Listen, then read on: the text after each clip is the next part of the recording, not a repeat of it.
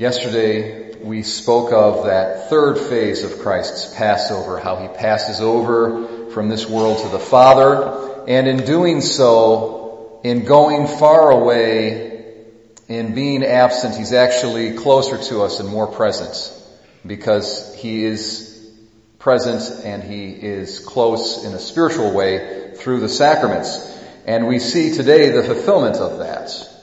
So the earliest um, title for the Eucharist was the breaking of the bread. Okay, so if you look in the book of Acts, it uses that phrase repeatedly, and you might at first think that it just means, well, they're just eating a meal together.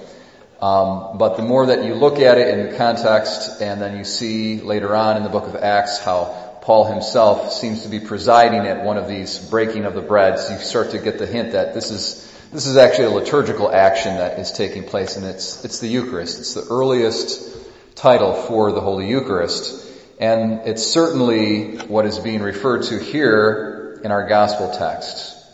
But notice when Jesus breaks the bread at the table, their eyes recognize him and he disappears at the same time.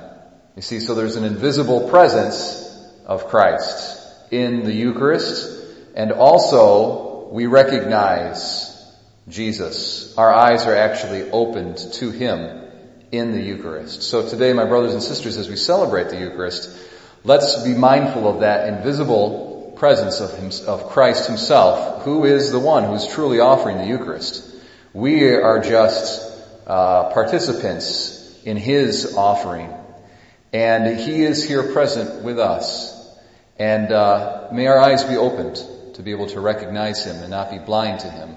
Uh, those eyes of faith, may they be given to us uh, by God's grace in this joyful Easter season.